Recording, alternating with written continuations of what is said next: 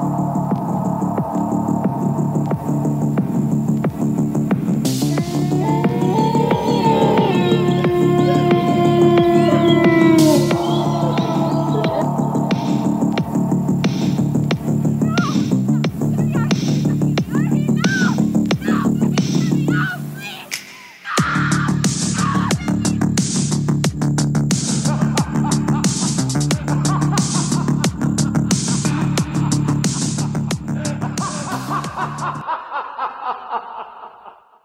everybody, welcome back to the Pod and the Pendulum. We are typically the show that covers horror movie franchises one movie in one episode at a time, but this week is a very special bonus episode. This is something, uh, if you've been listening to the show for the past probably six months, I've talked about or threatened to do this episode. Uh, and I have with me dear friend and uh, frequent guest and contributor to Pod and the Pendulum, Jessica Scott. And uh, Jessica, I'm too excited to even say what we're doing right now. I am far too hyped. Uh, I can feel my heart beating fast. What are we doing tonight? We are doing Jawbreaker versus Jawbreaker, the movie and the band.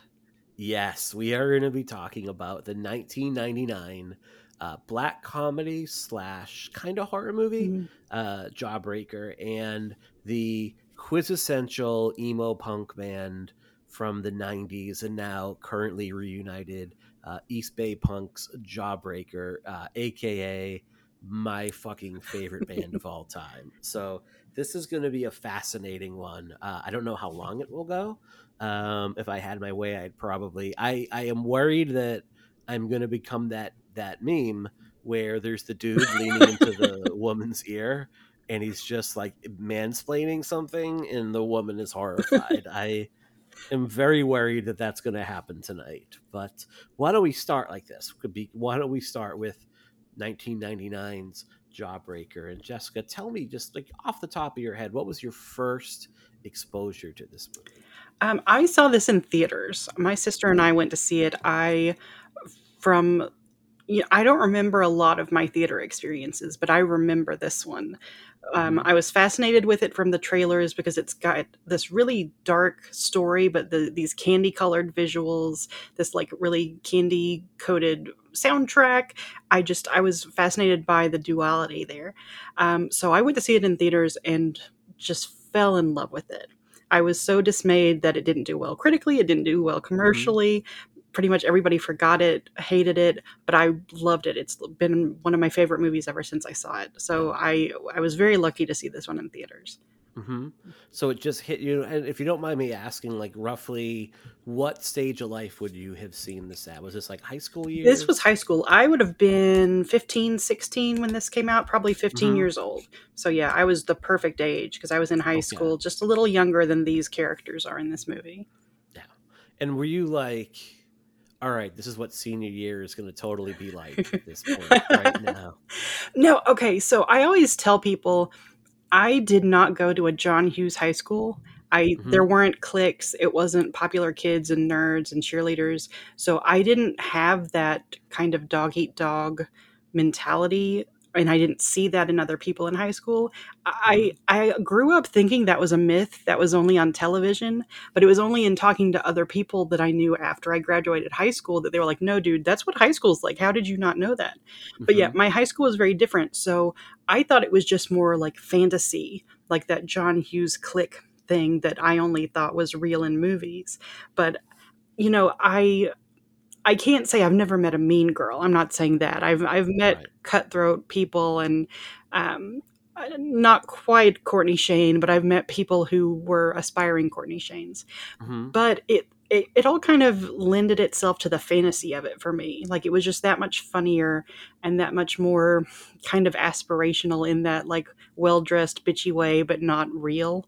If you know mm-hmm. what I mm-hmm. mean. So it just it's such a funny, campy but dark movie, and it's got that just fantastic queer fantasy going on. And so that was what it was for me was this fantasy where I just wanted to live in this world where everything was heightened to the nth degree and it was just so much fun.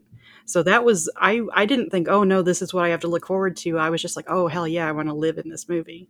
Yeah You just wanted to like populate that world. Yes, yeah. At this point, it's kind of like Clueless turned on its head a little bit. Totally. Is how I kind of saw this world Mhm. Um, yeah, I kind of had the same experience as you when it comes to high school, in that there were like cliques per se, or there were different groups of people. Um, but I found, and I went to an all boys high school. Like I actually asked my parents when I was in eighth grade. I'm like, look, seventh grade was hard. All I did was chase girls around. Like puberty hit, and it was bad. it was really.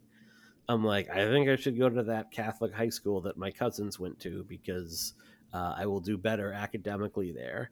Um, so that's like, all right, if that's what you want to do, you big weirdo. um, and what was interesting was like we had two sister schools, and they would just bust the girls in for like dances and doing theater and everything else. So I probably did way better than because by the time like 2 p.m. rolled around or the Friday night dance rolled around, like the girls were like, any port in a storm, like you'll do, kid. All right. So, um, but yeah, I found like in terms of clicks, it was like, yeah, there were the athletes, there were like the nerdy smart kids, there were the theater kids, there were like the punks. Those are all four of my clicks. Like people just Mhm. floated in and out of them and hung out, and it was generally cool. And even when I hung out with like, you know, my friends that went to like the local public school, it was kind of the same. There wasn't that huge division. And I do think the John Hughes thing is a bit it's overstated. Mhm. Um, I do agree that if anyone tells you that high school is the best four years of your life, like never trust anything Never. they ever say again. like that's awful. Mhm. Um, but I found it was more like dazed and confused in that like everybody just without the well actually there was a lot of hazing when I went to school um, with slightly less hazing or maybe less overt hazing Mhm.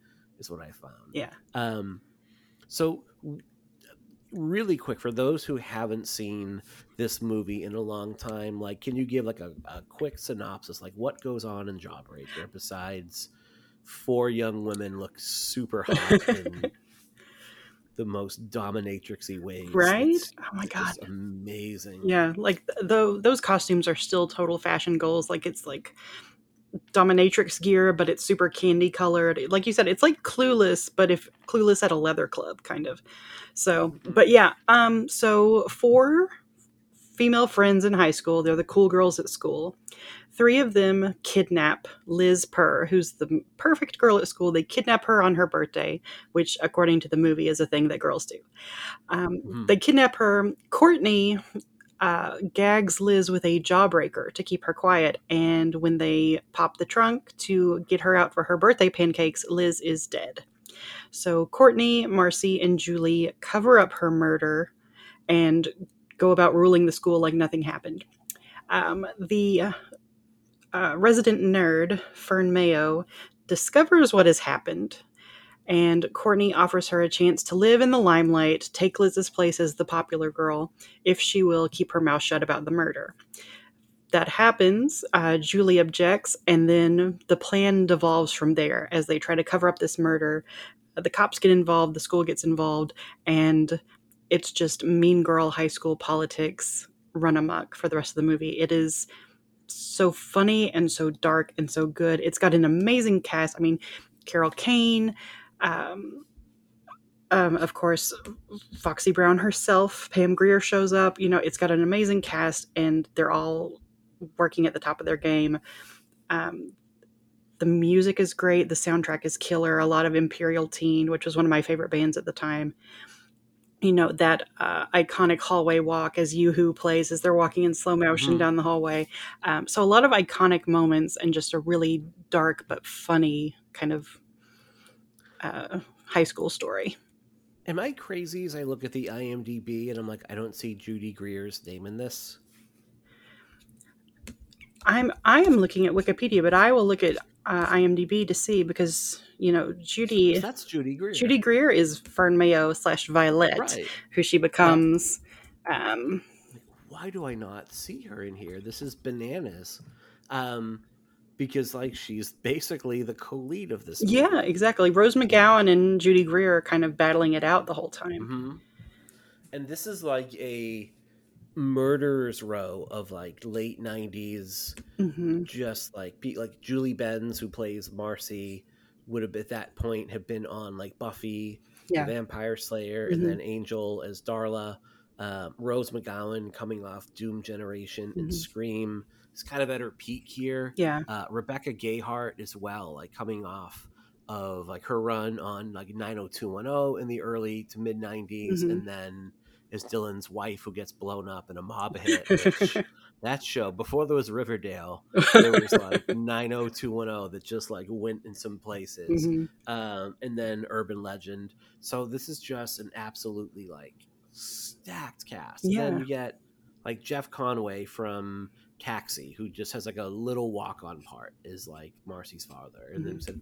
carol kane almost like give her more to do like when i saw some of the people in this movie i'm like all right give you know i, I wish that carol kane had a little bit more to do in this but Yeah. Yeah. And I mean, PJ Soles and William Katt showing up to represent Carrie very Mhm. briefly as Liz's Yes. parents. You, you barely Mhm. even see them, but yeah. yeah. what do you think it was about why do you think this movie didn't like it has like a really good cult following now and i Mhm. think a lot of people have like discovered it and speak really highly of it but you mentioned like at the time you were disappointed like it didn't necessarily um, translate into the box office like why do you think that might be Honestly, I think people struggle with camp. Mhm. It's some people just don't like it. It's not to their taste. I think some people struggle with am I supposed to take this seriously? Am I supposed to let they don't get the humor of it because this is a Mhm. very st- specific strain of camp comedy. Like it's well, I was going to say it's ostensibly straight girls, but at least half of the leads are queer women. You know, Mhm. Courtney and Fern slash Violet are both queer, and I will die on that hill.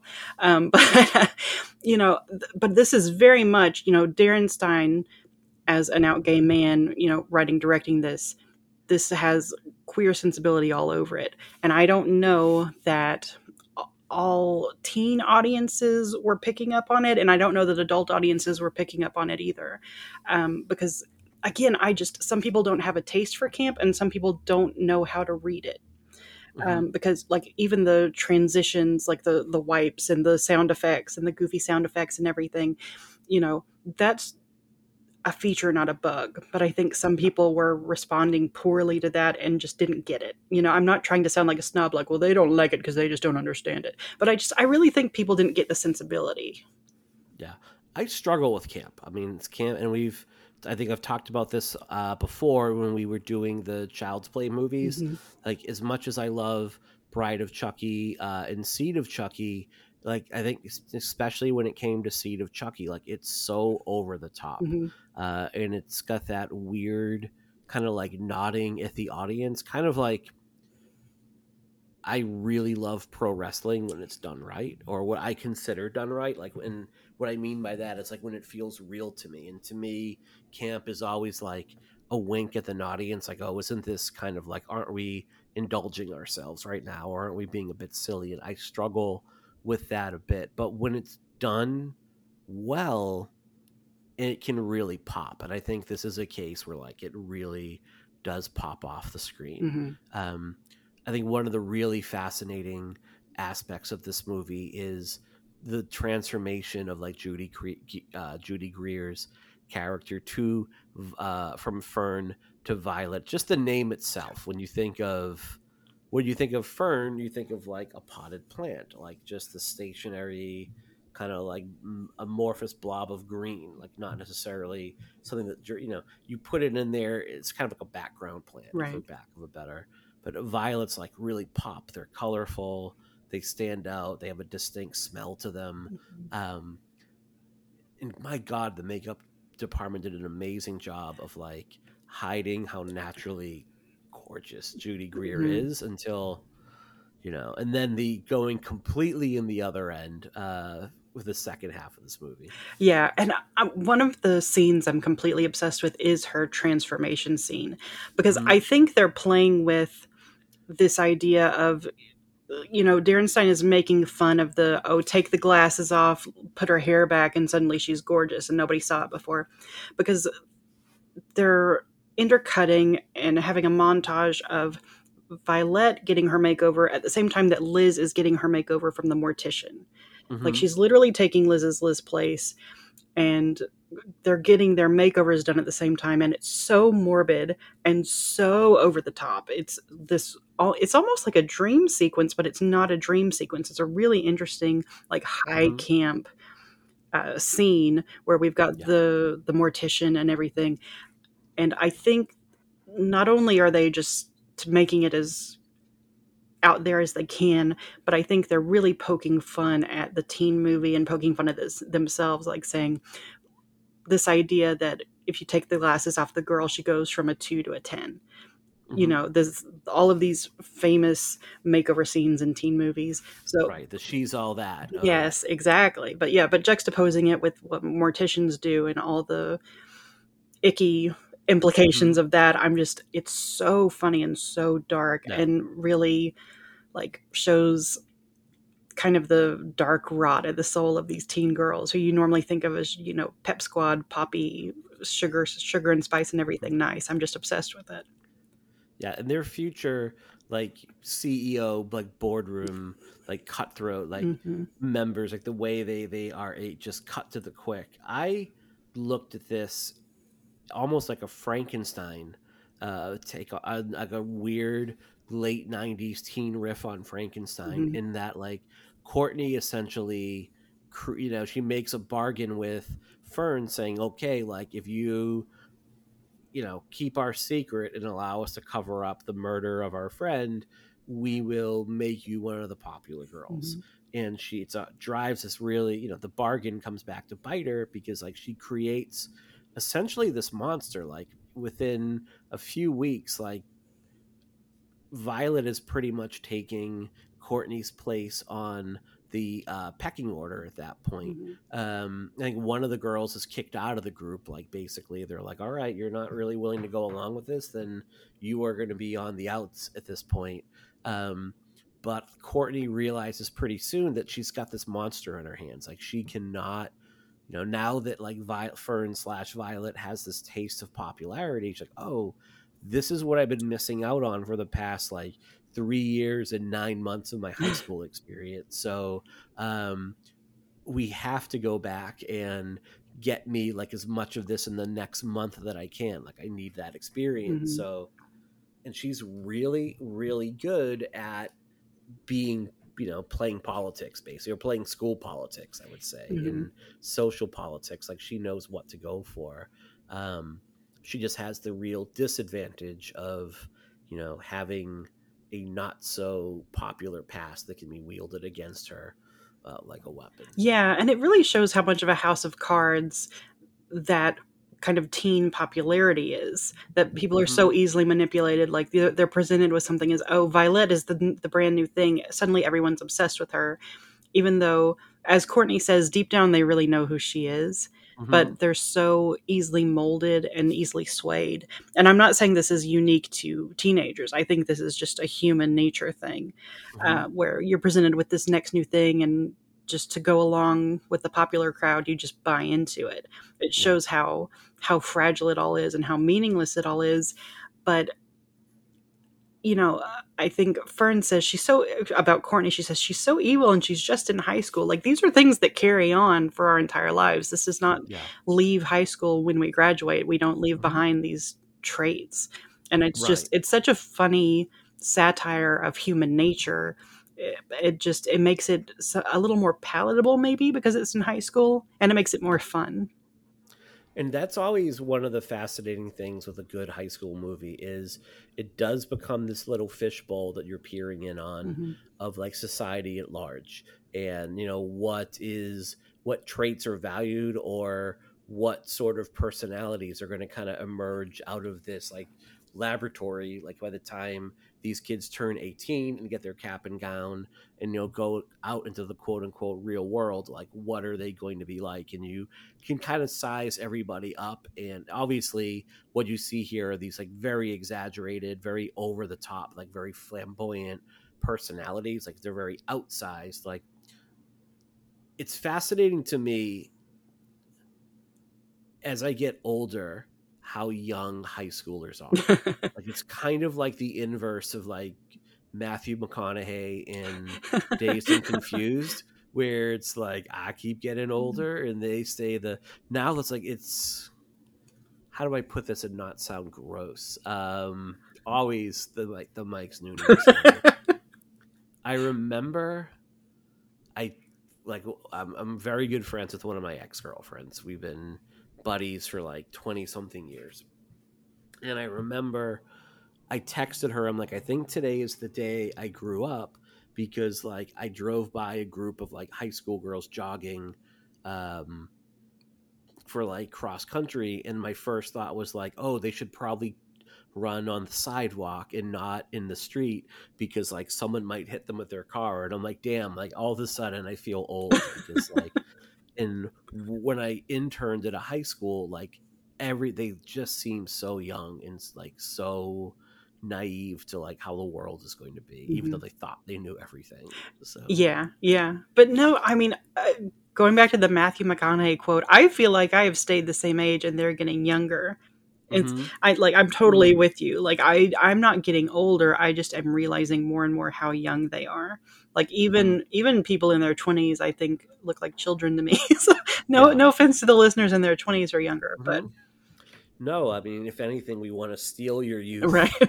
you know, like pull it in Elizabeth Bathory and just steal, stay forever young. Mm-hmm. Um, yeah, and it's but at the same time, it's interesting because like I'm, this is a thought that's kept me awake. Like, um, I am 47 years old, and I wonder if my dad, who passed when he was 48, I wonder if when he was like my age, if there was ever nights he lay awake and was like, "What's the better werewolf movie?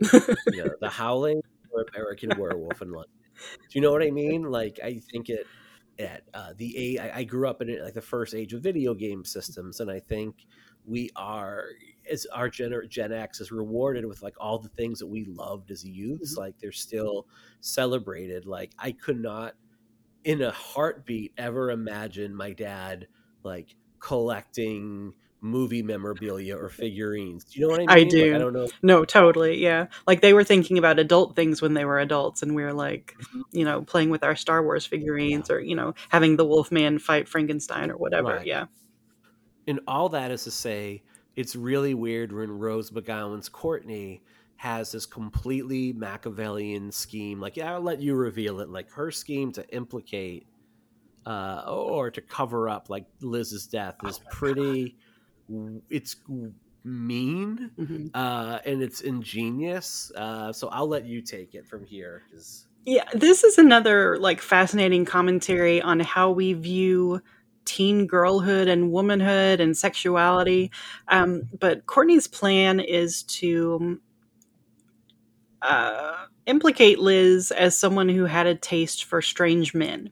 She would go, so allegedly, she would go pick up men in bars, take them home, have sex with them, send them on their way. Uh, Courtney's story is that this happened and Liz did it with the wrong man who ended up murdering her.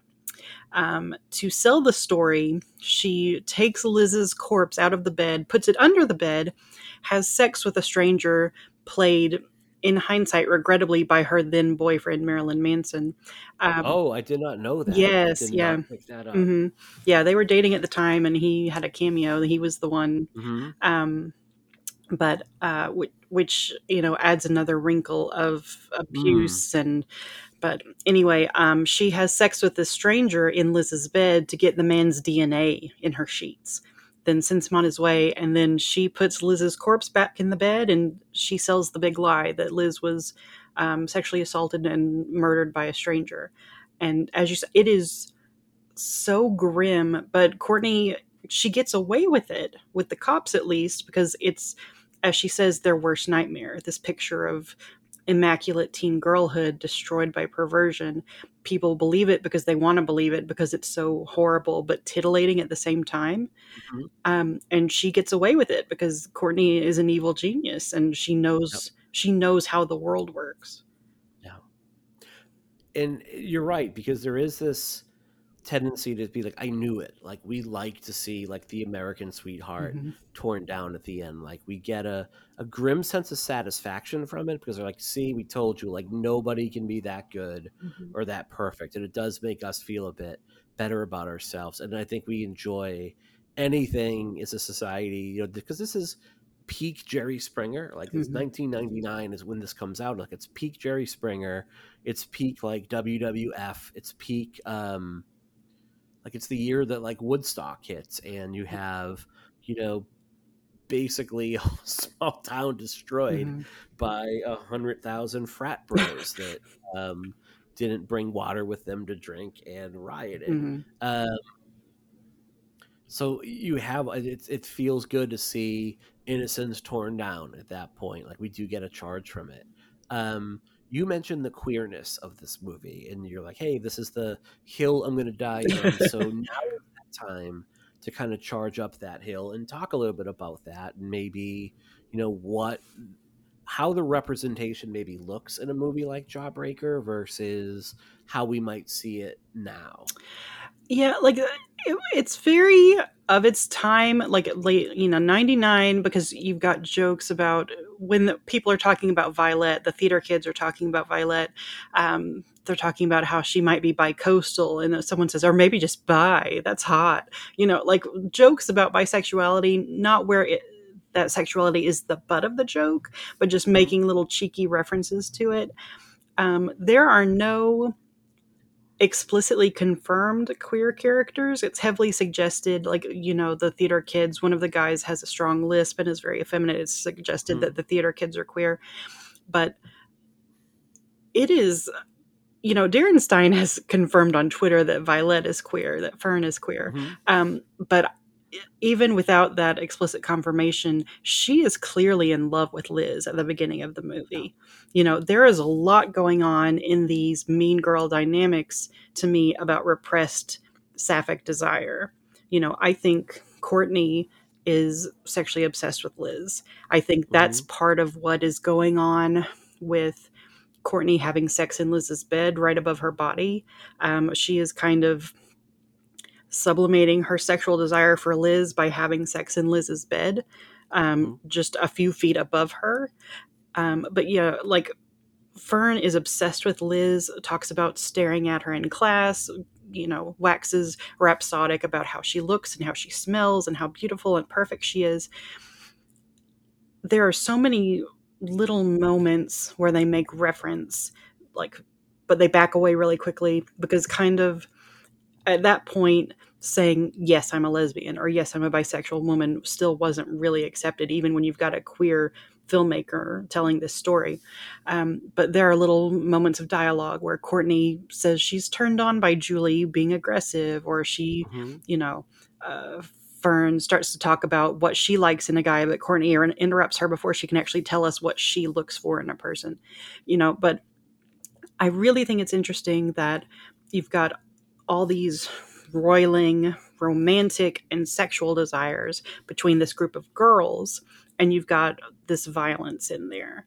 Um, mm-hmm. kind of the do i want her? Do i want to be her? where there's no socially acceptable way for courtney to act on desires for liz. There's no socially acceptable way for fern to act on her desires for liz.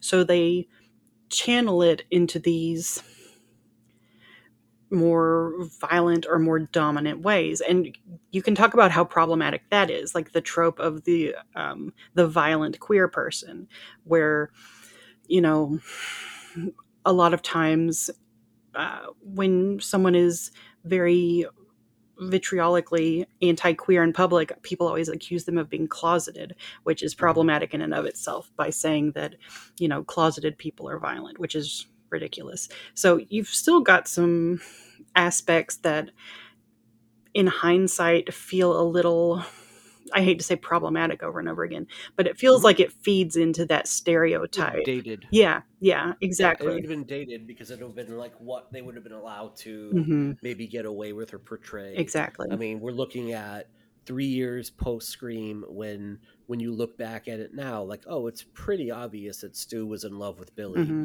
and Billy saw that, recognized that, and was able to exploit Stu in order to get him to do his bidding. Mhm. Like, do I think necessarily? I, I would say like Stu would have been like bisexual, and Billy would have been like his sexuality is whatever suits him at the time, basically. Mhm. And I see a lot of parallels in this movie in terms of portrayals between like Courtney and uh, Billy Mhm. uh, from Scream, in Yeah. that like Courtney to me is very much like her sexuality is pretty much whatever will keep her on top of like the social Mhm. ladder. Like that pretty much is the only thing that really matters to her is that she is at the top of the pecking order.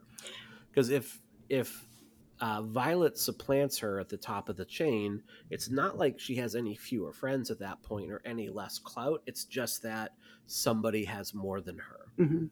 Um, and I think you see how she's able to use that sexuality, like we mentioned, in like framing this person for her friend's death, but then also like the scene with like the dumb jock. And that's really like all of the men in this movie, like they're pretty much just like super one dimensional. Um, don't have a lot going on for them. Like it's a movie of himbos, basically Yes. um, it's your high school movie turned on its head. It's like, all right, we're going to develop all of the women. That's where all of the interest is. Mhm.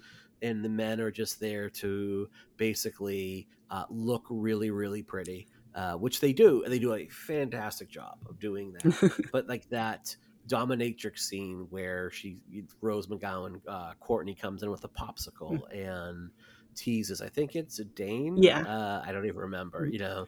Uh, it's fan, and he's just a total oblivious, which, to be honest, is your typical high school guy that is like getting sexual favors he wasn't expecting. Like he Mhm. doesn't know how to fucking handle that. Are you kidding me? Like Dane is the Danes of the world at seventeen are not meant to handle the Rose McGowans of the world. Like they are not built intellectually, emotionally, physically to do any such thing. Mhm. So Yeah, I'm I'm glad you brought up the big stick scene because that's another good one, and just Mhm. just the aesthetics. You know, as you said, like really strong female characters, like to borrow a line from Scream, super bitches. Like you've got these really extreme female characters. You've got you know classic female actresses like with Pam Grier showing up and being the badass cop, and just you know as we talked about with the costumes, like these candy colored leather shop workers basically with the fetish Yeah. like the latex s- skirts and things like that. Like this is a queer dream this movie. And y- yeah i think that was something that i really responded to was again not to delve into cliche with strong female characters but i really responded to how these women were drawn and how the men were just toys just an afterthought mm-hmm. Which was so refreshing to me at that age because you're not used to seeing that a lot um, in teen movies especially at that time No, I'm thinking of like teen movies because I think this straddles the line. It's a, a comedy more than anything else. Mhm. Like I know, I think that um, blah, blah, blah, Darren Stein said he originally wrote it more with more overt horror elements in it, um, and probably would have fit pretty well into that subgenre, like the revival of like teen slashers that was starting from 96 to about 2001 um, really kind of ruled the horror box office like that probably the original concept of this would have fit in very nicely with that but i think the fact that it transformed more into like a camp comedy Mhm. uh, with a lot of dark gallows humor to it maybe allowed it to stand out from that crowd um, but i think of like teen movies from this era as like can't hardly wait would have been one that hit that i think i saw that four or five times in theaters Mhm. like i loved that movie but that's more of your typical earnest uh you know ethan embry is your e- sad emo kid um you know lauren ambrose is your like you're too cool for everything kind of like gothy type girl and i thought that movie was was just brilliant but it's like she's all that and uh i think election is not too far from yeah this yeah era either for another like satirical take on high school Mhm. that goes kind of in the way the other direction.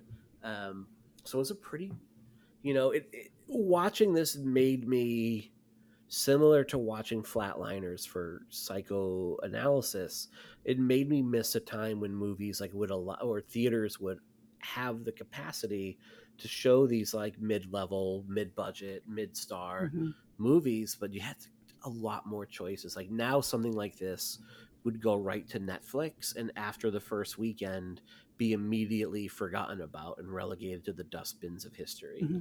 Exactly. That's I I think that's why I have such a vivid memory of seeing it in the theater and mm-hmm. why I cherish it so much, especially because I mm-hmm. didn't see a lot of movies with my sister and I was really glad I got to see this with her. Um, I, I need to get with her and ask her what her thoughts on the movie are because we have not talked about this movie much after we saw it mm-hmm. for the mm-hmm. first time. Um, but yeah, I just, I really mourn the loss of movies like that. The other movie you, we were talking off air, and the other movie you mentioned that this gets compared to a lot, which makes sense, would be Heathers, mm-hmm. which I think is the quintessential straddle the line between comedy and horror and give like a very dark satirical look at the high school experience. So, could you speak to how you know what you see as similarities and maybe where it diverges? Yeah absolutely. The, the, heathers was definitely a formative movie for me. I was i was too young to see it in theaters but i saw it on video very early watched it over and over again was obsessed with it. And th- to me heathers is the goth like the goth sister and mm-hmm. jawbreaker is like the the legally blonde sister. Like sure where they're the same movie, kind of, but they have completely different sensibilities. They both find the humor in really morbid situations. Obviously, they're finding humor in death, they're finding humor in these really, on paper, horrific events. So they they have the same sense of humor, but there's something a little again, there it's not that there's not camp in Heathers, but it's turned so far up in mm-hmm. Jawbreaker to me that they have totally different sensibilities. Like I think of Heathers as being in a way a lot darker um, and a lot pr- partly because of Winona Ryder being involved because you th- I think of Winona Ryder as kind of being the goth princess ideal sure. for a lot of girls in my generation. coming off like Beetlejuice mm-hmm. and Edward Scissorhands. Exactly. Absolutely. Exactly. Um, and kind of having a a duo. Obviously, Veronica is the anti-heroine slash heroine in the movie, and JD is not the hero. But with this duo, you've got a darker energy. I think with this kind of uh, star-crossed lovers, toxic duo with their romance that's going on. And with Christian Slater brings this like really sexy, brooding darkness to it that I don't think is present in Jawbreaker because of the himbos that you mentioned. Like they, um, you know, Marilyn Manson, even at the time, brought a darkness to it, and in hindsight, knowing what a terrible human being he is, brings even mm-hmm. more. But on the whole, there's a lot of lightness to the the gender roles. I think in Jawbreaker that you don't find in Heathers. So there, mm-hmm. um, and especially uh, the scene we published something recently on film cred about the scene where um, heather chandler i believe um, has just finished giving a blowjob at a college party and she kind of stares at herself in the mirror and spits out water at her reflection and it's this really mm-hmm. really affecting scene where there's so much wrapped up in there about teen girls and their sexuality. Yeah, like a lot of shame, a lot of expectations that we put on teen girls too early. I don't think you find that in Jawbreaker. I don't think it ever quite goes to as dark a place because mm-hmm. it it focuses so much more on the humor and the camp elements. So to me, they're kind of two sides of the same coin, but there's a darkness to Heathers that I don't find in Jawbreaker. And I love both. I, I really yeah. respond to dark films and I respond to the uh, more lighthearted ones. But there's a darkness to Heathers that I don't think is present here. It's there's a lot less. I mean, by the late '80s, early '90s, you I mean, you see it in slasher movies where the sexually promiscuous couples are the ones that get offed pretty early on. Like there's very few non-virginal final girls even if that you know wasn't necessarily the intent of the final girl being a virgin like it's still something that we talk about to this day and i think there's like a lot of sexual shaming in general that goes on and the 80s a very Mm-hmm. conservative time Mhm. i mean let's face it like even and i think very conservative times can make for very kind of progressive and transgressive art um, I wish we had more of it during this current time period. I'm kind of shocked that we don't have more. Yeah. Um, but I guess that's what happens when everything is consolidated to a few companies. Yeah. Um, and you're, you know, like Disney is is transgressive when they are like, yeah, we have a couple queer characters we won't mention. That we'll cut out with six seconds. Yeah. just- yeah, and we'll cut them out so we can still play in China. Mhm. So you know, um, but you know, hey, we represent everybody. Um, here, like I think, like sexuality is way more open and, and embraced. I think you saw that in the late '90s, where it was like it's more of a free for all. It's definitely a lot more openness and a lot more ability to be far more sexually ex- expressive than you would have been like, even a decade ago. Mhm. Yeah, and I obviously I don't think Heathers is making homosexuality the butt of the joke, but you Mm-hmm. know the classic line about "I love my dead gay son." I love my dead gay son. I don't, I don't Yeah. know that it would have gotten as big a laugh ten years Mhm. later. I just something about the way it's delivered. Again, that's uh, don't don't misinterpret me and make me. I'm not saying that Heathers is making fun of gay people. The quite the opposite. But there's something. of the the re- over the top reaction to Yeah. like, oh no, I have a queer kid. Mhm. Like that's the butt of the joke right there. Yeah, yeah. But I, I don't think that joke would have landed quite the same, even, you know, Mhm. 11 years later, however many years later it was for Jawbreaker. Sure. Yeah. No, that makes sense. I can understand that. And obviously, with Heathers having a movie based around like the mass murder of a school off a high school would be a much harder sell in uh, for many reasons right now. Yeah. Uh, Fury. Yeah. So, did you get from the prom scene at the end of Jawbreaker? I think I made a note at one point, like a loved seeing the Donnas as the yes. high school band. The Donnas fucking rules, Mhm, man. mhm. Um, I remember catching them at a small, small club in Providence, and them just like owning the 150 people that were in that place. Um, but did you get um, Carrie vibes? Oh, yeah. Oh, yeah. Very lot of art strong. Yeah. Mhm. Yeah. Very strong Carrie vibes. Like the slow motion, the, the sound dropping out, the way it's framed with, um, like being around the, the set or being around the stage. Yeah. I mean, I, I think there are a lot of like Fern when she shows up, she looks exactly like Carrie with the long stringy hair before she Mhm. gets the makeover. But you know, so th- even from the beginning, I think there's a lot of Carrie going on. And I mentioned the two Mhm. cameos from Carrie with PJ Soles and William Katt. Um, but yeah, that prom scene, that's that's another thing that I love and I think is super queer because to me, Carrie is a very queer story Mhm. and that's kind of a, a a tip of the hat to a queer girl high school story and kind of um, paying tribute, but also kind of not sending up Carrie, but just uh, showing a long line of queer cinema and queer horror. And I just I love that homage because it's not super blatant, but it's very clearly there. Yeah. And it, to your point earlier, the way this movie ends, like how popularity is a house of cards, like as soon as, I mean, you know, with good reason, as soon as like Courtney's scheme has been revealed, um, everyone turns against her all at once Mhm. and they just pelt her with garbage. Yeah. Uh, it's just a fantastic fucking end. And then it just ends. Like, it's funny because, like, we've been talking about Violet versus Courtney for most of the movie, but Violet is kind of a MacGuffin hmm in the end. Like, she doesn't really factor into the end of the movie all that much.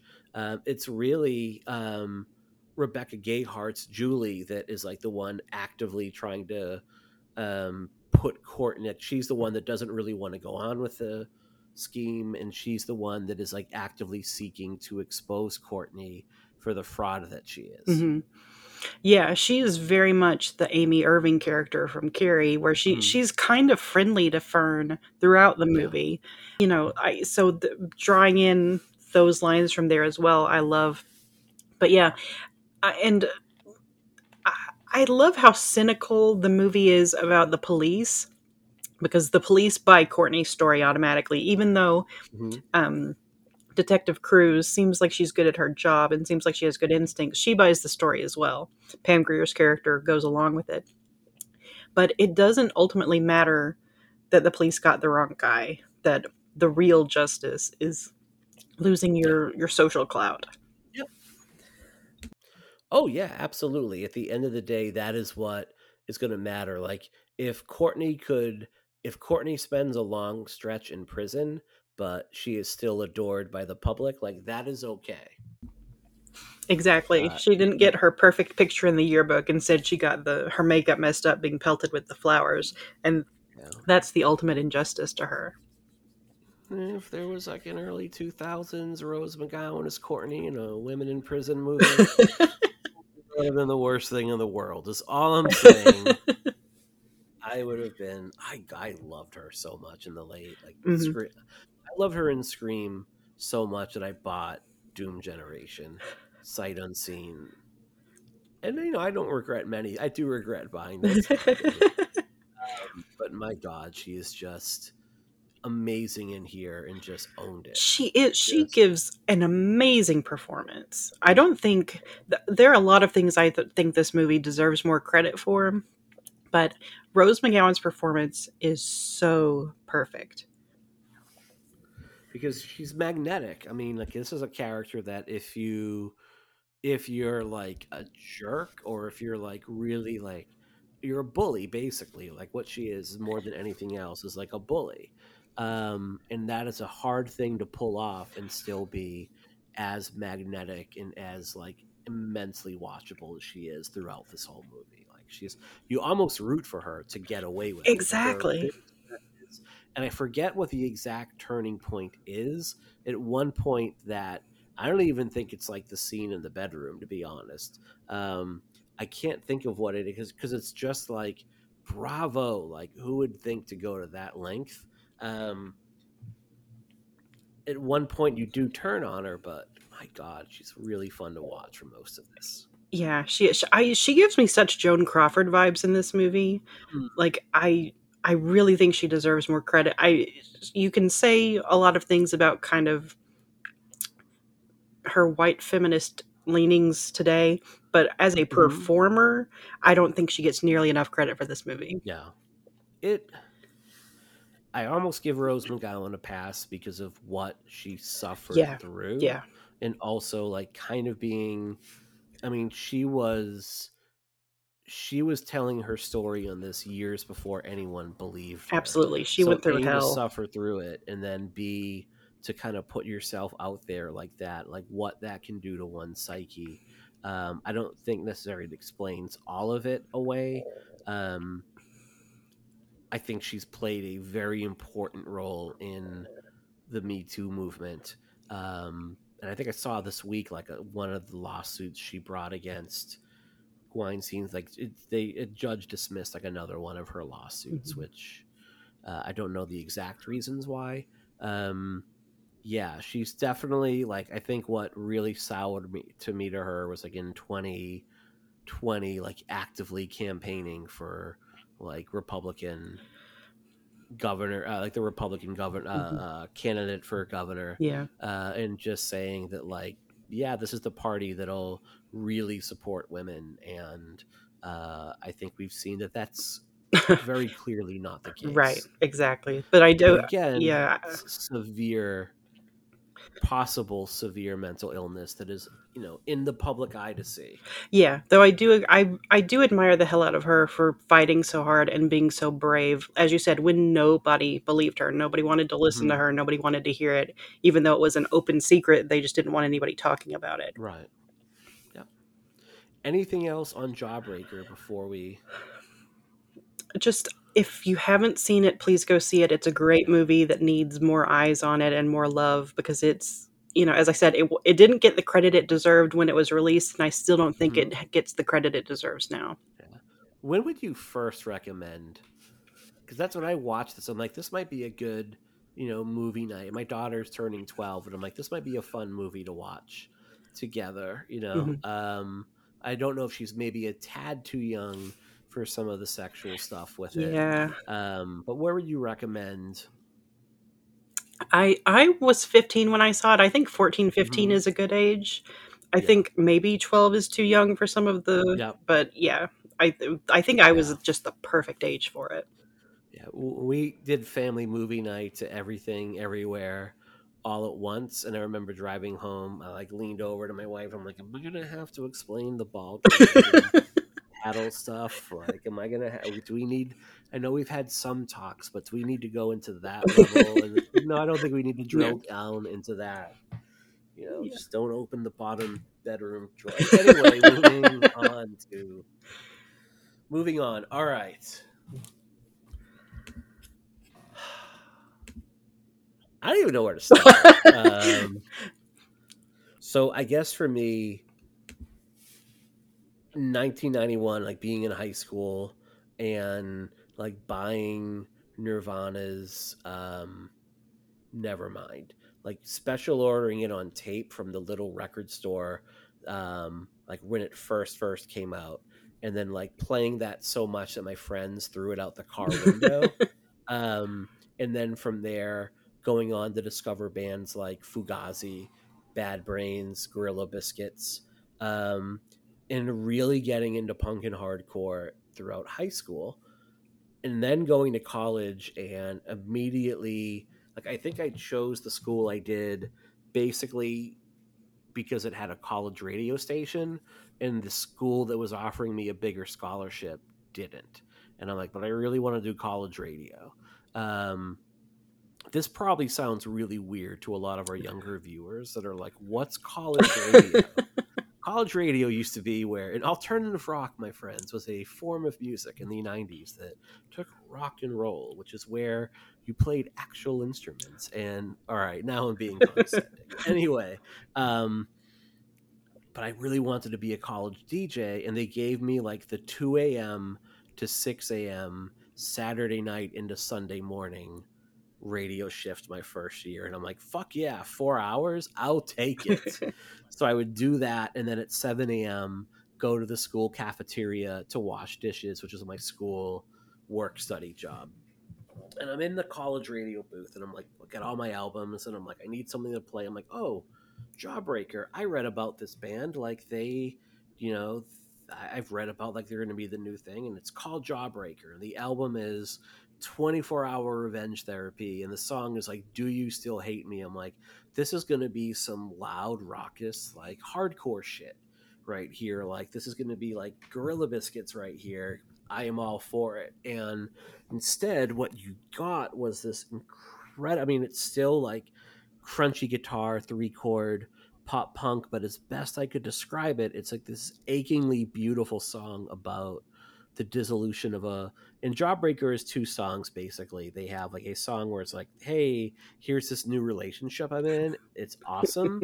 and then the next track is like basically, "Here's how that relationship blew up in spectacular fashion right in my face and now everything is fucking miserable." And I think that sums up my teen years so perfectly and then the third song is like fuck the, the third type of song is like fuck the scene. We're just writing great um so i put this song in do you still hate me? I remember that being the first song i ever heard by them and like immediately falling head over heels in love with this band and being like this is what i've been looking for my whole life. And just devouring everything they had put out up to that point. Um I still think like I have distinct memories of listening to the track Jinx removing in my headphones and thinking like walking through like downtown Providence on a gorgeous day and being like I am going to like buy flowers from this vendor and give them to the first pretty woman I see and just walk away uh, from there and I did that and it happened to be the woman was this young woman who I w- went to school with and had a massive crush on. And I'm like, hey, uh, you know, because I Jinx Removing is the best love song of all time, hands down. Um, so with that blasting in my headphones, like giving her these flowers and being like, you don't need to stop. I just like wanted to give flowers to someone I saw, and I hope you have a great day. Uh, I gotta go by, and just like went and did my thing. And it turned out like she had had a crush on me, and we ended up dating for a bit, and it was really nice until it wasn't. It was a jawbreaker song, basically. it was a typical jawbreaker song. Um, the '90s are weird for. I'm just talking right now. I'm so sorry. No, I so, love it. Stop for a second. Say that was my first experience with them. Um, Jessica, I made this playlist for you, going, "Hey, here are like ten songs to check out if you if we do this." What were your initial thoughts on like hearing this? I I was listening to that like on repeat today, getting ready for the podcast, and I, I, I was telling you before we started recording, I don't know how I missed out on falling in love with Jawbreaker mm-hmm. younger because I was I was the right age, I had the right mm-hmm. sensibilities, and hearing it now, I've I know I've heard Jawbreaker songs before, but they never got under my skin really. I mm-hmm. remember thinking, "Oh, I really dig this band," but it never just got to me the way certain other bands have. But I they're just different. They're different. They there's the they're so especially for the time. They're so like literary and confessional in the lyrics mm-hmm. and I told you the vocals it's like he's dragging himself across broken glass to get every single word out like the passion and the urgency behind it really mm-hmm. struck me and not just you know these songs are really catchy i really like them i can listen to them over and over but something about I have to get these words out of my body or I will die. Yeah. Like I just I I loved that. And again, I don't know I feel like I missed out because if I had heard like a Jawbreaker album at the right age, I think I would have been like, this is my favorite band in existence. Yeah. But I just, there's something about those formative years where if you don't hear it at the right time, it doesn't hit you.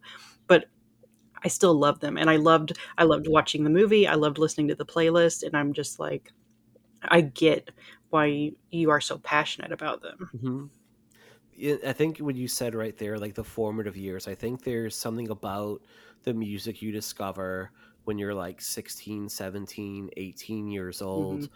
And for me, it was like around like 17, 18, 19, where I could first start, you know, was living out on my own at college. And like, I hated the university. I ended up hating, it was a very conservative, Christian university that was in just on the outskirts of a small city that at the time was like funneling a lot of money into the arts. Mm. So you had like a ton of show spaces and an amazing underground music scene and I could just like bike off campus and go to like spoken word readings on a Tuesday um and art opening on a Wednesday and then like the other four nights of the week just go catch any little indie or punk band and just loved it um, and luckily being like a college radio dj being able to pretty much get on the guest list for anything i wanted so i could go to pretty much anything mm-hmm. um, and jawbreaker hit at that time and they say it in the movie like jessica hopper who i think is like one of the preeminent rock critics like i love her writing at the time uh, of this, like in the '90s, like she was writing for like a pretty big zine, like Punk Planet, and doing her own zine. Like she talks about one point in the movie.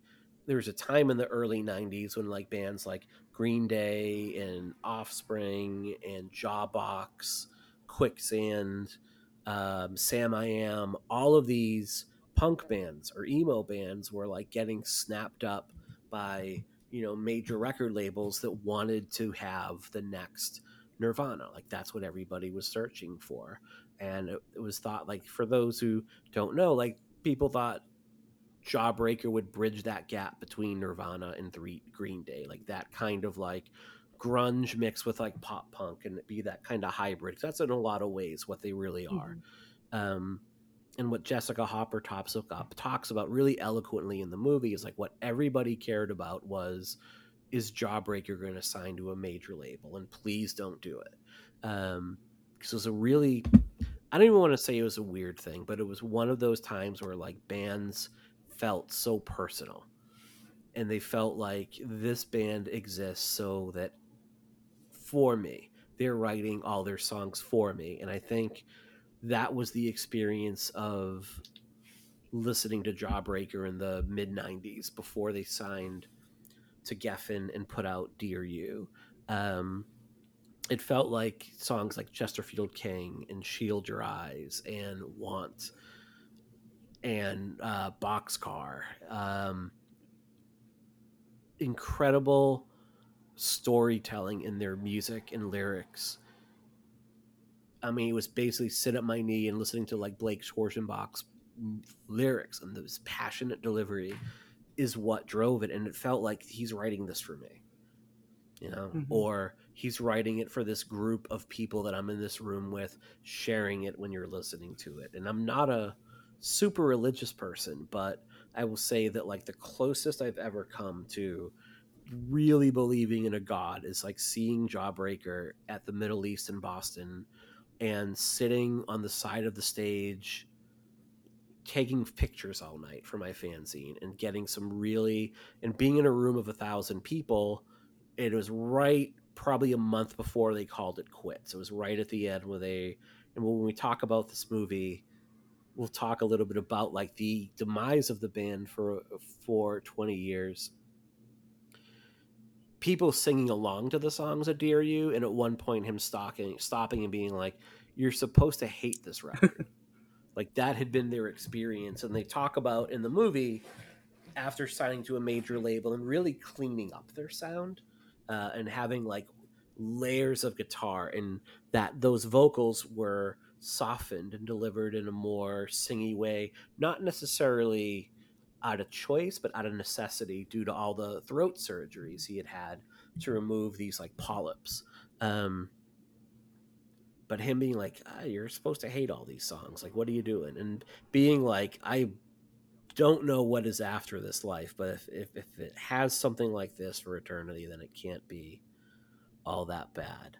So the movie we're going to talk about briefly is called uh, "Don't Break Down," a uh, film about Jawbreaker, which is about the rise and the meteor, and it's a rags to riches to rags to triumphant return, I guess, story. And was there anything like being unfamiliar with the band that kind of hit watching this movie? Like anything you picked on up on just as a movie, just as like telling the story of like you know a maybe interesting subject that you didn't have like a massive personal connection to. Yeah i was really fascinated by the group dynamics like and you'll forgive me because i don't know the band members as well as you do no, that's okay. um yeah. but um the guy who joined last who always felt like an outcast even like chris, yeah the bassist, the bassist yeah. yeah chris always feeling like an outcast no matter what and blake kind of them deferring to him like well if, if blake says no then it's not going to happen mm-hmm. you know like how obviously in the history of rock it's not all sunshine and roses people don't get along all the time but there was mm-hmm. something mm-hmm. about the group dynamics and how they it felt like they always they always worked despite themselves they always worked despite what was going on in the group that really hit me and i was really surprised by that yeah, you, you, when you watch this movie and you see it, like when it, a lot of it was recorded like 2007, 2008, when a lot of it was filmed about a decade after their initial breakup, and you see a lot of the tension at the end. Mm-hmm. And a part of it is like it's a band that eventually, all right, we're going to try to grab that brass ring, and we've done everything we can as an independent band. Maybe we should sign and it's it's hard to contemplate now, but this was a huge deal in the '90s. Like bands that signed to major record labels, fans would turn their back on them and mm-hmm. be like, "You're not ours anymore." Um, I remember like Maximum Rock and Roll, which was a, the biggest punk zine in the world. Not too long after Kurt Cobain killed himself, the cover of their zine was like a dude with a shotgun in his mouth and it was about don't let your band do this to yourself and the whole zine was about the dynamics of like what it what bands made or what bands were promised versus what they actually made when they signed to a record label. And I think the band Helmet broke it down like we signed for a million dollars and in our first year we cleared 10 grand each. Because what they don't talk about is like, well, that million is for recording costs and tour costs and this and this. And like that comes out of our pocket. And then if the album doesn't sell, we're fucked. Mm-hmm. Uh, and that's what happened here is like the album just got rejected by longtime fans, and then Geffen gave up on them. And you see the exhaustion when this band is like they're in just like, all right, now we've gone for it. We don't have this anymore, and now we just fucking hate one another. Mm-hmm.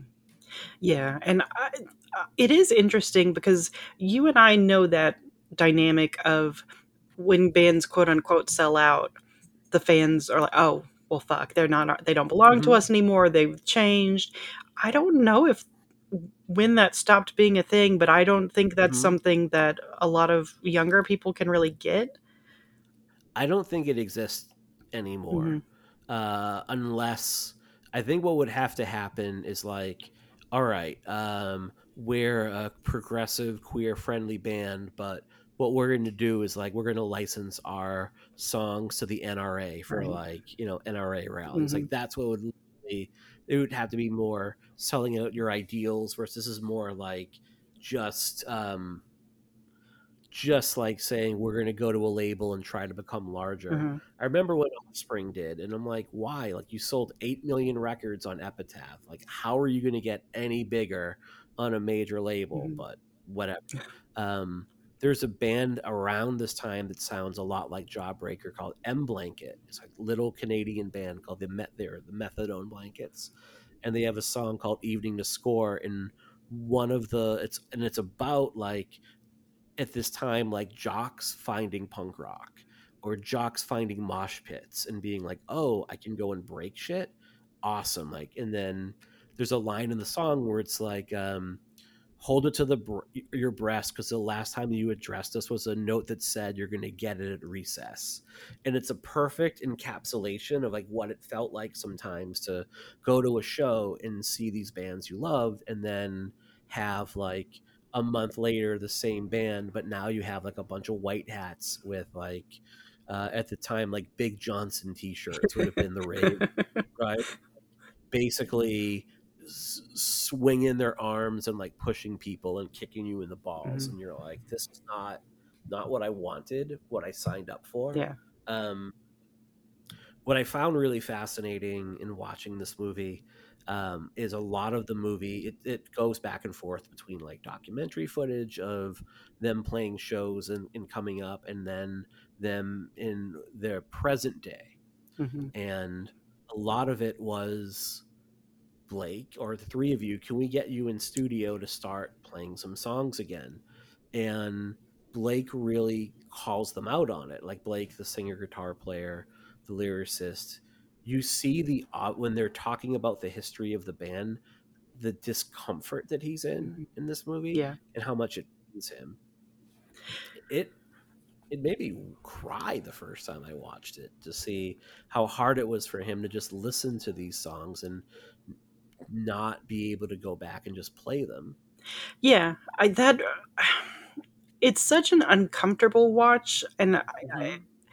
I've never seen like I've seen my fair share of like music docu- documentaries and interviews with musicians, and most people, even if there is acrimony towards certain band members or you know certainly certain label people, there's a pride and a nostalgia for things mm-hmm. that I don't get at all, at least from Blake. Like there mm-hmm. were certain, I'm there were times when it was good, but uh, there's so much just like bitterness and regret and you know self-doubt and mm-hmm. like there's none of that looking back fondly on things which yeah. w- again was just so interesting to me i've never i think that goes to just his openness and sincerity like that he's not putting on a show and pretending everything was great or that he's thrilled to be back in the studio or whatever. Like he's just like, no, I I'm not going to do that. I don't want to do that. This is agony for me. And I just I don't think I've seen that before. And he wears it on his face. Yeah. I mean, you see him wear that and he talks at one point about like you're trying to take the magic away. Like part of what made us so good was like we existed in this very specific moment in time where a band like us could exist. And I don't know, you know, like now I'm a day, and it wasn't like he stopped playing music. Like he left when Jaw when Jawbreaker disbanded. He formed Thorns of Life, which was uh, almost like a, a emo super group. Like it had members of like Texas is the Reason in it. Um, and they went on to record like three albums, like and two of them are fucking fantastic records. He went on to do that and then form bands like Thorns of Life and The Forgetters, which are more Jawbreaker esque. Like Thorns of Life has like Aaron Cometbus from uh, the band Crimpshrine and who wrote a fantastic zine um, that he for years. Um, that was like another like punk super group that was out for a bit and but like there was something about these songs and the and, and what they meant to him where it's like i don't want to go back and relive it. And the movie does have like and there was actually at one point there was a band called jawbreaker reunion tour because they knew like all right we are going to get so many fucking hits. Like if we call us that like we'll go right to the top of the algorithm you know? Mm-hmm. so kudos for them and you know the movie ends with a bit of triumph and like they do get the band in the studio to at least play like instrumental versions of their songs mm-hmm. um, but then it's like hey in 2017 they went to like headline riot fest and they played in front of 40,000 people that were fucking there for jawbreaker um, i remember in 2019 when they announced their tour i was in grad school and pulling like fucking 70, 80 hour weeks between school and work and internships. And you fucking better believe I bought my ticket the very thing, like it's going to sell out in three minutes. I have to drop whatever I'm doing. I don't care where I am. Mm-hmm. And like I think I was leading a group of like high school kids and social skills, and I stopped. You guys need to stop for a minute. Left, got my computer, ordered tickets, and came back. Um, but I carried that ticket in my wallet all term, like whenever things got shitty, I would take it out and be like, at least I'm going to see Jawbreaker in like mm. however many weeks or months. And it was amazing. Like it was everything I wanted. This past spring, they celebrated. Now, Dear You is considered one of the best emo albums of all time. It's you know gotten like many things, like the film Jawbreaker. It's gotten this re-examination of um, of sorts and it's like hey this is this album that like everybody shit on like it's actually pretty fucking great. And you know it's not my favorite record but i even knew when it came out like they were at least like bad scene everyone's fault and sluttering and chemistry and oyster and jet black. And i'm like i love these songs. Like these are classic. Like there is nothing wrong with any of these. So they did their 25th anniversary tour this spring and granted it was like two years after it but covid and i'm like uh there's no boston show. I have enough air miles and friends that live in denver. I'm flying to denver for this. And getting there like literally four minutes before they hit the stage. And, um but then like they did announce a boston show and my wife and i went and it was probably the best i've ever seen them. Wow. And to your point about them or about Blake in particular being like, I don't want to do this anymore. Like, I don't want to relive these. At one point at the Boston show, he's like, let's be honest. Like, this is the best we're ever going to be. And we're pretty fucking awesome. like, just totally not even pretending to be humble. Um,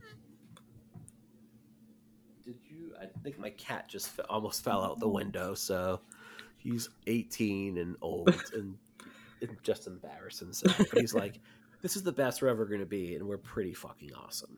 Just like embracing it, knowing that, and getting this like acclaim years later, and honestly, getting paid. You know, yeah. like more than anything, like fucking make that paper, mm-hmm. guys.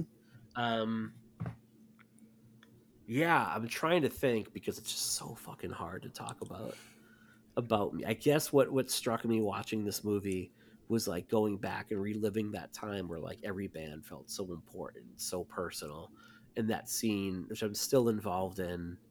Like today at lunch, we were playing like a girl at uh, in eighth grade had a Sex Pistols shirt on, so we started playing like the Sex Pistols and the Clash and Gorilla Biscuits and Fugazi, and the kids are like, "Who's this?" like, they were like, "This is actually pretty good," or like, "Damn straight it Yeah. is." Um, what other thoughts do you have? You know, I'm just like throwing stuff out there because I've been rambling. No, I love it. I am totally becoming that meme right now. So. No, but that's the best. Like, because you're so passionate about it. I just love Mhm. hearing about it. But no, if if I I had heard you talking about going to see Jawbreaker, and I was so thrilled for you. But if you had shown me that movie and then told me, okay, and Jawbreaker is going to be playing together, I would not have believed you. I, I would have been like, no, I, those guys are reuniting and getting on stage together to play those songs. I don't think that's true. Yeah, because you get like that acrimony when you Mhm. watch this. Like they literally showed them fist fighting in the movie. They talk about like just beating the shit out of one another and then being like, all right, well that's it. Um, but even when they reunite in studio to sit there and talk about their music, and what's funny is Adam, the drummer, has always been the one that has like kept hope alive. Mhm. He like got the rights back to their albums. He put out like a live record of their stuff uh, in, in like 99, I think. Um, he's always been the one that is, and, and I think you see his basement and he has like all the old fan art. He's like, you used to remember kids, you used to have to like write something on paper and put it in a stamp and put it in a box. Um, he was always a one that is, and he said like, oh, and he was like very humble about why people love the band. He's like, people love the band because of Blake's lyrics. Like he was very upfront about that. Like that's why this band was special.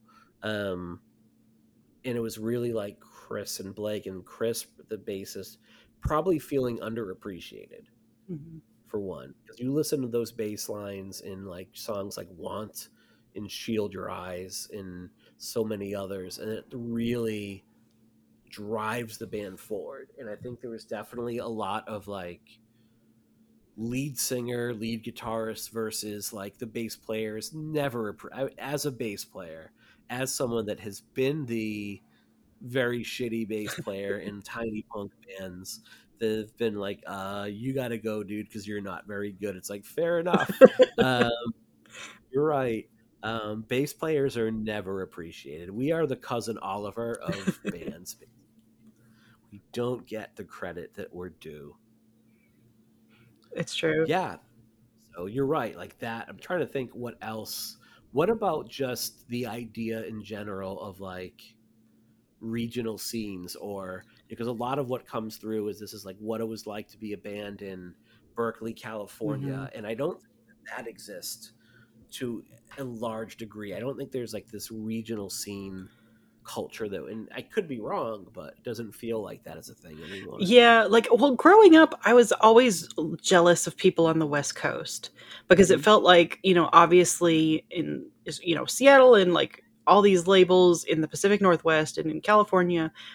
Um, you know, I grew up in Arkansas, so I'm sure there was a scene, but I wasn't as tuned into it as a kid, and you know, obviously not as big as some of the coastal scenes.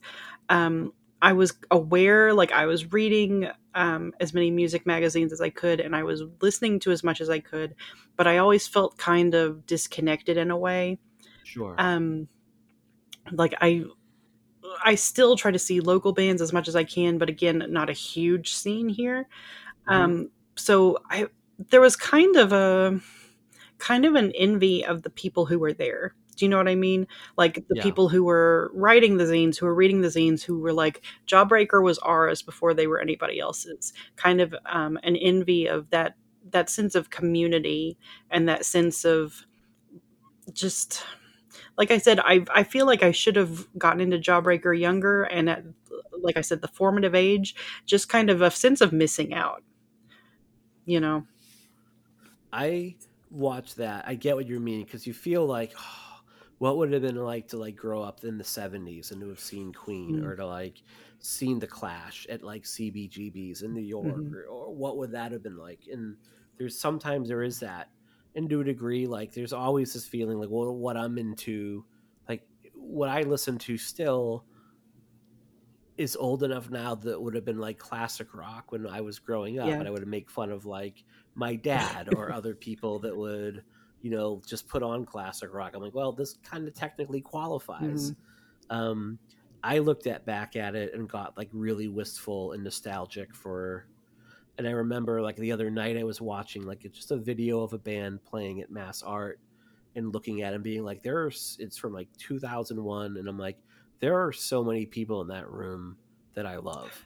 Like I would have known so many people, and my big thing was like, I hope I really appreciated what I had back then, um, because good as I think things are for me right now, like I think there was something back then where full of hope and full of feeling like there's a way more time ahead of me than behind me. Um, and I really, and I think that I did, but I really, really sometimes I do ask, I really hope that I appreciate it all of that as much as as I should have. So Yeah.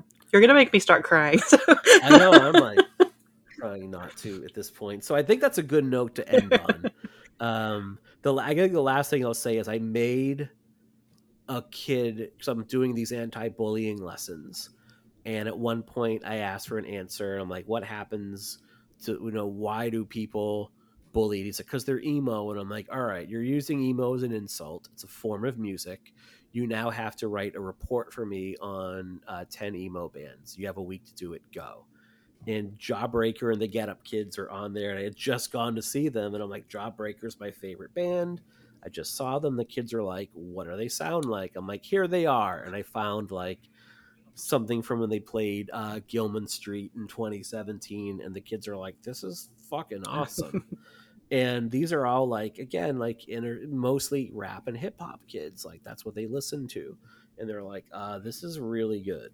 Um, so I think that's as good of a place as any to end. Yeah. So Jessica, where can our listeners find you? Uh, you can find me on Twitter at We Who Walk Here. Um, I write reviews, essays on my website, wewhowalkhere.com, Film Cred, Daily Grindhouse, Ghouls Magazine, lots of other places, but I share my writing and cosplay and all my random, mainly horror movie thoughts on Twitter at We Who Walk Here. And you have some straight fire cosplay. Thank you. pictures, You know, absolutely fantastic. Any new sets coming up, or Um, what are you working on writing wise too? Let's. Uh, writing wise, I've got some reviews coming up, um, some essays, probably some Mhm. pride pieces coming out soon for next month. Um, and cosplay, I am hoping to. It's going to be my most ambitious one yet. I'm hoping to have it done for Pride Month. We will see, Mhm. but keep your fingers crossed for me that I can pull it off. Okay. All right. Not going to reveal it, so that's fine. All right. Um, thank you so much for coming on, and I Thank love you. having you as like part of the rotating crew that we have. I really love what we're doing. Mhm. I was very nervous about it, and God, I think we were able to connect with some amazing people. So Absolutely. really love- Yeah, and I'm thrilled to Um, be a part of it. listeners, you know me. You know you can find me at Mike underscore Snoonian. You can find uh, Pod and Pendulum over on Twitter. I got like a really nice message from a listener asking like what happened to a lot of the social interaction. And I'll be honest, folks, I deleted Twitter from my phone a few weeks ago because I found my mental health spiraling reading it at like one in the morning. And uh, it's improved since I've done that. Um, so I'm not on there as much, but I, you know, I am still very friendly when I'm there. You can also hear my other show, Psychoanalysis, a horror therapy podcast with Jen and Lara, wherever you get your shows. Uh, we just recorded on Flatliners. That should be out a couple days after this drops. Uh, and we have, uh, I think we're recording on Blue Velvet this weekend for a comfort horror show, which I'm psyched about. Um, up next, we are finally taking that detour. I know, Sam. we are finally taking that detour to that little barbecue joint down in Texas. We're going to be spending the hot, humid, fucking summer doing the Texas Chainsaw Massacre. This one's going to be bananas because I don't know if there's a series where the quality of film it probably has like the greatest opening entry of any franchise and then it's all over the map then it's a real crapshoot so jeff you'll be on some of those oh, right? oh absolutely i can't wait so stay tuned thanks for listening and yeah go watch jawbreaker it's on tubi and go listen to jawbreaker if you find some shows from the 90s there are definitely shows where i'm in the crowd dancing around. So there you go. Have a great week, all.